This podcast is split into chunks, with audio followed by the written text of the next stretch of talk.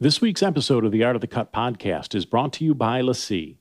As one of the leading media storage companies in the entertainment industry, LaCie has consistently brought innovative ideas to the market. By now, everyone knows the iconic orange rubber bumper that wraps the LaCie rugged drive. But did you know that LaCie has a rugged SSD?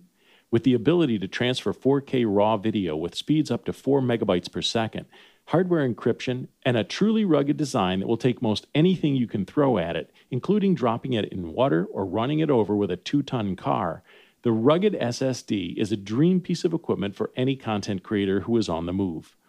For listeners of the Art of the Cut podcast, LaCie is offering 10% off the rugged SSD or any other LaCie drive when you shop on filmtools.com with coupon code LaCiePod.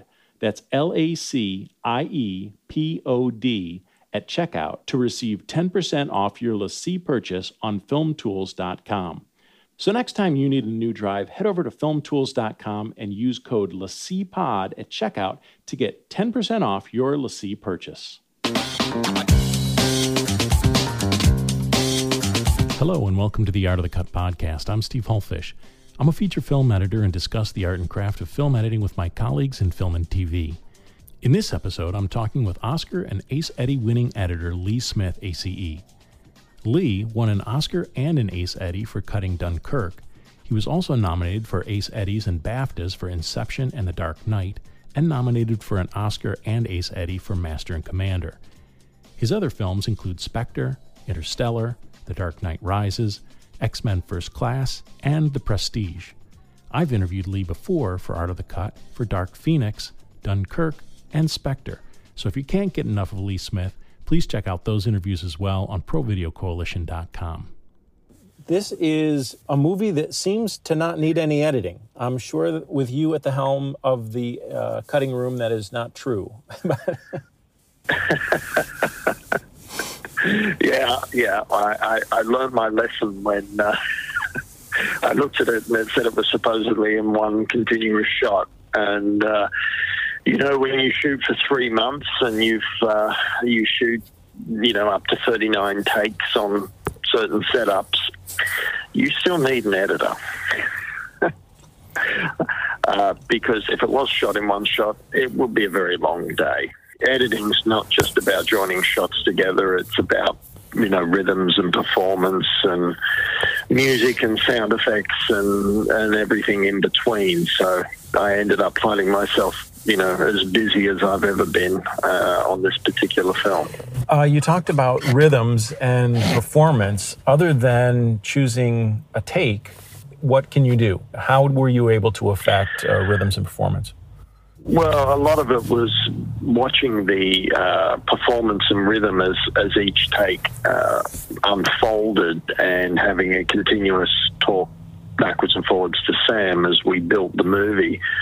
Uh, unlike conventional films where you have conventional coverage and you know you can adapt and make many, many changes in post, we knew this wouldn't be the case. So, primary importance on this was that every day uh, we were both, you know, completely convinced that the rhythm and the speed and the camera was in all of the right positions at the right time before Sam would move on to the next setup. So and that involved, you know, not just take selection, but music selection for temp music and sound effects because we were effectively building the movie from the get go because of the limitations imposed on what you can do.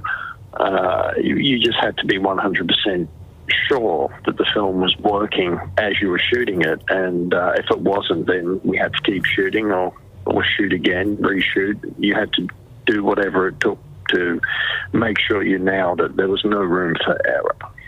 Were you, uh, I'm assuming, on set? Were you watching a video tap, or how was that working? No, no, I was uh, in Soho, so um, in London. So Sam would watch um, the footage on his video tap, but I would then see it the next morning on a much, much larger screen in in much higher definition and give him the sort of unbiased opinion of what they shot the day before in a more theatrical environment, which was important to the both of us because had I been on set, you're basically privy to all of the ins and outs of, of whether the day is going well, you know, not well, equipment behaving itself, not behaving itself. And what Sam wanted is that he didn't want all of those things going through my mind. The only thing that he wanted going through my mind was what was the best version of what they shot. Did they shoot in order? Uh, mostly. There was a little bit of discontinuity at the beginning of the shoot, um, but but that was because of weather cover and a few other issues. But it dropped into order pretty quickly you really had to be extremely careful with what the choices were simply based upon how you lined up the next day's shoot. So, you know, continuity of performance, continuity of, of, of everything came into play. And, you know, there are upwards of 39 takes on certain setups. So if you're wrong, it had a horrible knock on effect if you uh, change your mind later because of you know just how this film was playing out. How quickly were you able to respond to him um, from the time when they were actually shooting or wrapping up one day's shoot? Were you able to say, "Hey, I really think take seven is the best take," so then he could use seven as a reference for shooting the first well, take of happened the every next morning. Set. Oh, did yeah, that happened every every morning of the shoot. I would view the footage first thing in the morning, and then we discuss take selections and take choices, and then commit, and then depending on complexity of what we were doing was you know how urgent that was but you know a lot of times basically we communicate every morning before they shot the first shot of the morning to make sure that you know we were all in sync with what they were lining up to. Did you try to stitch together multiple takes for the same quote unquote scene? Sometimes, yeah, depend. You know, sometimes it would be you join on either different takes to see how they ran. Um, you know, using parts of takes if I could manage to figure out how to put them together.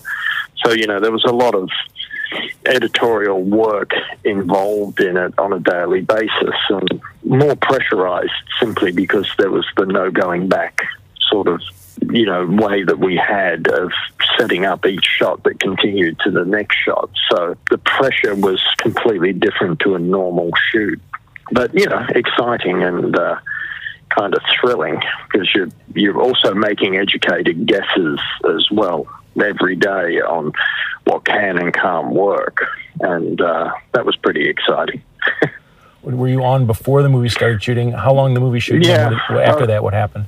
I was on for some prep work where we were just discussing the uh, some of where you know the joins would have to be. Um, really, it was just theoretical. We had sketches of you know what they would be and how they would work. Some of them appeared simple. Some of them appeared incredibly complex, and and uh, but you know until you shoot it, you don't really know what the conditions are, and and that is part of the fun of it was. You, you make a lot of plans and then you hope uh, that it all works when on the day. And sometimes, you know, we had to modify what we were thinking, and other days it was smooth as silk. So you never knew some of the what appeared to be complex things turned out to be not so complex. Simple things turned out to be complex. So it's a tricky way of making a movie. Yeah, not for the faint-hearted. Do you have any specific number? Do you know how many shots there were? Not how many edits necessarily, but how many shots there actually were in the movie? Yeah, but I can't tell. Okay. I'm under the cone of silence. Ah, okay. I, I know. I know all. I know all and everything. well, of course you do. I was just trying but to figure out whether it was like pain of death. You will never. You will never know. oh, come on! The gentleman who uh, who edited um, Birdman. Yeah. Uh, I think he was quoted a lot saying, "Whatever you think, a lot more." yeah, I believe Which is that. true it required every skill I think I've ever had over a long career to figure out how to do everything. And, uh, you know, you just, you can make assumptions, you know, when you've, when you've been editing for a long time on what you think you can make work and what you patently think is not going to work. And, you know, that was all of our discussions and everything as to, you know, where things, where you raise red flags about something and discuss the next day shoot and talk about where the projected, for example, join would be as opposed to now you're actually looking at it, uh, you know, for real, you can sort of make an educated guess and go, yeah, maybe not quite like that. And then, you know, you adjust accordingly but again, it was just kind of more experience than sort of, you know, there's no computerized matching. It's none of that. This was all shot with many, many different rigs in a reasonably organic fashion. It's not like, you know, you've got computers running cameras that are matching exactly, which I have worked on on other films. This is this is more shooting something in, in the reality of those trenches and the mud and the and the weather and the sun cover and you know it was all very real. It's not it's not a film that was sort of shot on a set or a stage where everything can be controlled, which makes it, you know, quite even more of a, a wild endeavor. Obviously, you have the choice of uh, take to affect pace, and yeah. you know maybe the choice of putting two takes together to make one. But what what else were you using? Music, sound effects, ADR. How how were you well, changing pace? Uh, we used a few speed ramps, accelerating the the actual native camera speed. We also just, you know, between the choice of sound effects and mood music rhythms, um, they were the, our other two sort of weapons to adjust pace. Sound effects and music can very much, you know, change your perceived rhythm when you wind in tension and, uh, you know, percussion and in the sound effects, and that affects an audience quite dramatically. Uh, and we were very aware of that while I was putting the film together. I was doing a lot of advanced uh, sound work. I brought the sound crew on a lot earlier than you ever would in a normal shooting environment, simply because we were always considering that you kind of had to make the movie as you were shooting it so you had to know that the sound was going to work. You had to know that the music, even being temporary music, was, you know, finding the right rhythms and all of that, you know, to, to either wind up the tension or decelerate the tension or, you know, where to release the audience was just really had to be figured out as we were going.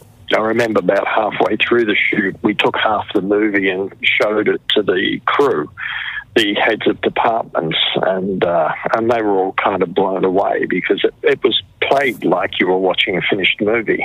We could only do so much in the visual effects uh, so fast as far as you know crane removal and rig removal and things that were just patently distracting in 1917 but we could do enough fast enough to just keep proving that the film was working and it was working from both a rhythm and pace and performance. All of that came into play. And of course, you can adjust performance because I've got 39 takes of people talking, so that's a lot of dialogue. What was the shooting schedule, and then how much time did you have before you uh, got into mix? It shot for about three months. Uh, I think it was 65 days of actual shooting, and then uh, I was on the job for about nine months all up. For me, it ended, I think, about a week and a bit ago. I think I was still checking the last of the visual effects the morning of the British premiere, which was literally, I think, a week ago. Just a lot of it is in, uh, but a massive amount of uh, environmental visual effects work that was done as well. It's not showy visual effects, it's just, you know, things to just solve problems in the backgrounds of shots and, and you know, like No Man's Land and places like that. They were very complicated and painstaking to complete. So a, a, lot of our time was spent doing visual effects and visual effects, you know, reviews. And then when Tom Newman came on, you know, there was a lot of time put into the music. And uh, we were doing a kind of a rolling mix with temps and audience test screenings and all of the above. We travelled to New York to do a test screening that went very well, and then uh, all of the other things you do. Then you get into the, the colour timing and the finalising and the race to the finish. Nine months all up is pretty short for uh, a film of this size. Yeah. Um, normally, I'd be on it for more like 12 months. You mentioned the screenings. What were you able to do? Like a, a typical screening, you would say, "Oh, we'll pull out that scene." you know, the audience doesn't like that character. we we'll laughed- just get rid of him. What do you, what do you do with that? About that. we laughed about that when we were showing it to the studio. I said, I'm not quite sure what the notes are going to be. but a, a lot of it, you know, intelligibility. Um, it was quite a complicated soundtrack. We wanted to make sure that when we screened it, that everyone could, you know, understand the film. You know exactly. We needed feedback on the music. You know, like with a lot of audience test screenings, you just need to know where you stand. And you know, thankfully, we had a fabulous screening. Um, with an audience that just loved it. So it really just then left us to complete the film and perfect everything that you know was imperfect uh, in their screening. I mean, obviously, on a schedule like this, even when you're test screening, there are many, many visual effects shots that aren't complete and things that need a lot of tender loving care. But at least you're not worrying about your movie not being liked. You're just worrying about, you know, making it as perfect as you possibly can. Tell me a little bit about the ability, your ability to be a storyteller in this instance. What were you able to do that affected story? Well, I think a lot of times it was just continuous talk with Sam about each day and, and what worked and what didn't. The great thing with Sam is if you ever mentioned that you were struggling with anything or, or something wasn't quite how I imagined it would be, you know, he had no problem in picking it up on the next day and shooting again. And likewise, if he sees something, you know, he could call me up on the weekend and go, Look, I'm just not comfortable with this. It seems to be okay, but it's not great. And then we'd talk it through and, and talk about ways of modifying it. And then, if needs be, he'd go back and have another go at shooting it. And uh, I've got to say, you know, nearly, well, not nearly, every, every time a modification was made, it was for the better. And, you know, again, that's, uh, I think, the mark of a great filmmaker where he's just, we're always striving for not just, yeah, this is okay, let's move on. It's got to be, you know, great. Everything had to be perfect, you know he, he was always asking, you know, as well whether I ever had the feeling that we should be cutting, which was something that I was carrying with me the whole way through the shoot, as if I was ever watching the uh, footage from the day before and in my mind going, cut, or Jesus, turn the camera around, or we're too long on their backs, or we're too long, you know, before we look across. Why aren't we looking at what they're talking about? All of those questions. And a few times, you know, we had to go back and modify shots because of that. There was a little bit of uh, like advanced editorial work where we talk about whether something had run its course and we needed to modify the next section Sure. based upon how we were feeling about the section before. And a couple of times he modified the script and what they were shooting to increase the speed events that were happening because we had the luxury basically of continuously watching the movie and then going to the next day. So everything that happened before was basically giving you a guide as to what the next day would need to be in terms of the shoot. So there was a million and one micro adjustments happening kind of on a daily basis. So it wasn't like figuring this film out and then just going out and shooting it. It was kind of nothing like that. Uh, you mentioned that you were trying to choose takes and that shooting next days were based on kind of sometimes at least based on the take that you chose. How close were you in your first assembly before uh, Sam came into the editing room to keeping the same takes and then as as he screened with you were takes changed and and, and like how much? We didn't change a single take. Wow. B- between, from your assembly? Uh, You're the 1st person who's asked that question. That, that was a cool question. well, and, and I like the way you answered it. I, I'm, I'm thinking about calling the Guinness Book of World Records and seeing if we can get you in there for something. That should be a world record of some type. That's pretty darn impressive. Uh, was pretty impressive. Pretty impressive, I thought. that that was but, the. You know, I mean, we we could have for sure. We could have changed takes, but this was a combination of the both of us being incredibly diligent as it was going along Yeah. because we just didn't want to get caught. Honestly, to change too many takes would have caused a just a massive knock-on effect that probably might have destabilized, you know, even making it on time. So I knew what the stakes were when I came into this. So you know, I don't think I've ever concentrated so much to get something, you know, so it was unassailably correct.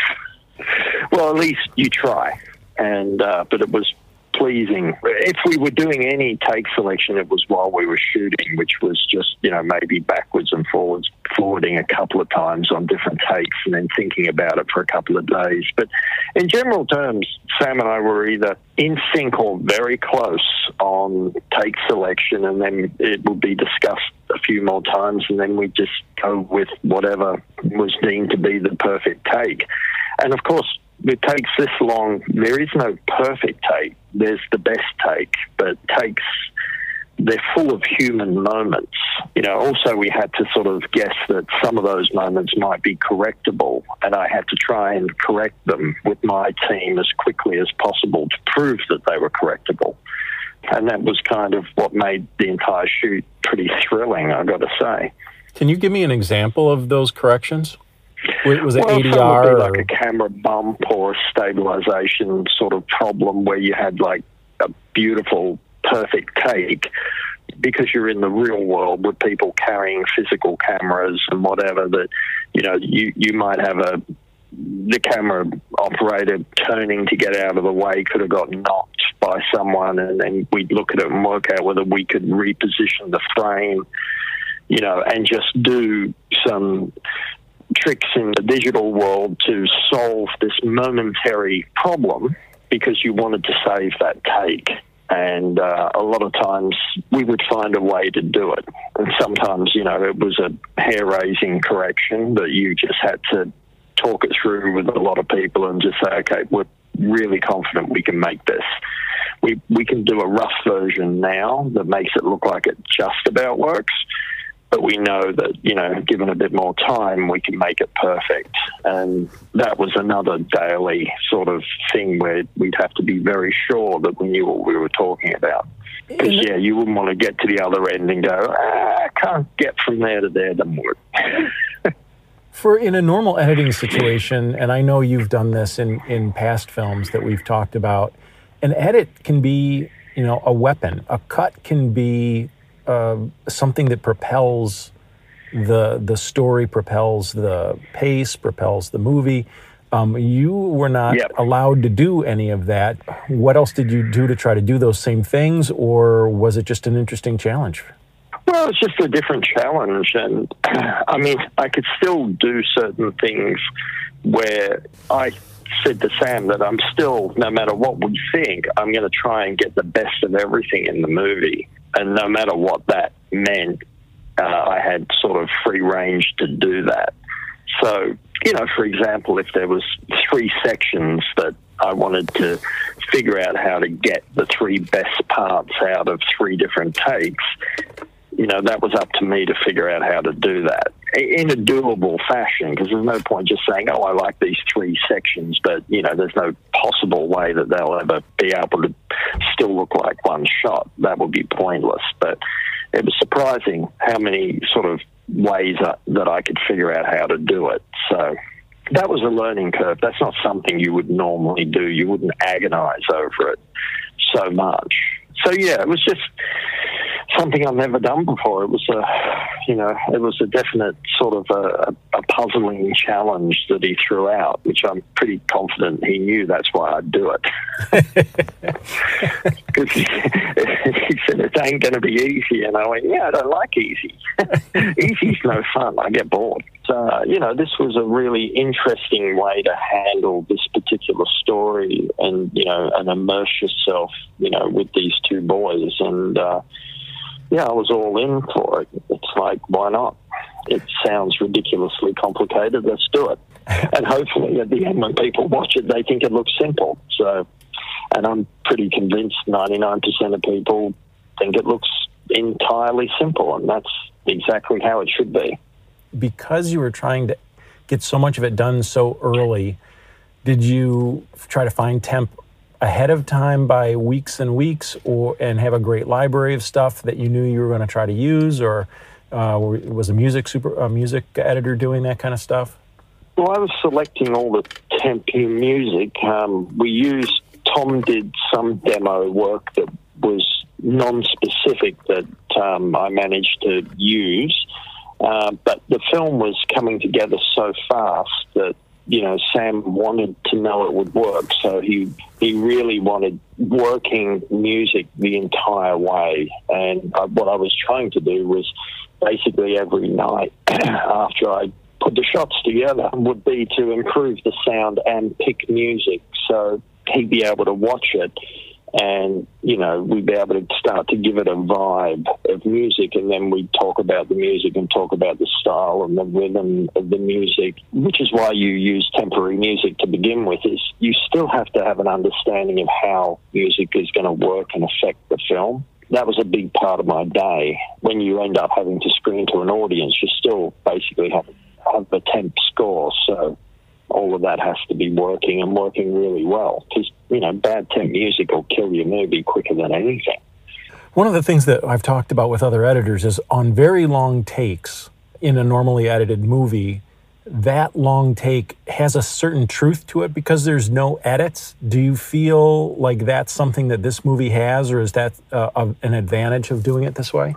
Maybe. I'm not sure about that because I think editing, you know, is an incredibly powerful way to tell a story. Mm-hmm. And, you know, as you said, that I can adjust rhythm and pace and performance basically at will. Doing it in this one shot version is just probably the most dangerous way you can make a movie because it's either going to work or it's not so you know it's kind of thrilling and i guess if there's any editing to be done in a film like this it has to be done as we did on a daily basis. No point me being quiet and you know getting into post and saying yeah i didn't really like that. I thought the camera should have turned around there because that would be pointless. Like you know you basically kind of editing just by dialogue and you know editing by camera moves and editing in your head everything that you're seeing is still has to tell the story. And um, you know you just work within the constraints of, of this this process. So i mean it was i got to say it was fascinating. It was you know i've been editing a very long time. I've never had anything like this to do before. Love it. Hey you're going to send me a timeline right? God if you saw it. I mean I'm in America now, so I don't have access to it. But if you'd have seen the timeline on the on the Avid, if that's what you mean, it, yeah. was, it looked insanely complicated. I'm sure it did. Yeah. Okay. It, it really did. There was it was nothing like what you'd imagine. I believe it. Thank you so much, Lee. It was great talking to you again, and uh, as always, uh, good luck on your next project. Right. Thanks for listening to the Art of the Cut podcast. Also, check out ProVideoCoalition.com for more than 200 interviews with the world's top editors. Or read the book Art of the Cut Conversations with Film and TV Editors for a topic driven, curated experience. Thanks again to my guest, Lee Smith, ACE. I'm Steve Hullfish. If this is a podcast that you got something out of, follow me on Twitter and Instagram at, at Steve Hullfish also, subscribe to this podcast and make sure to tell a filmmaking or film loving friend.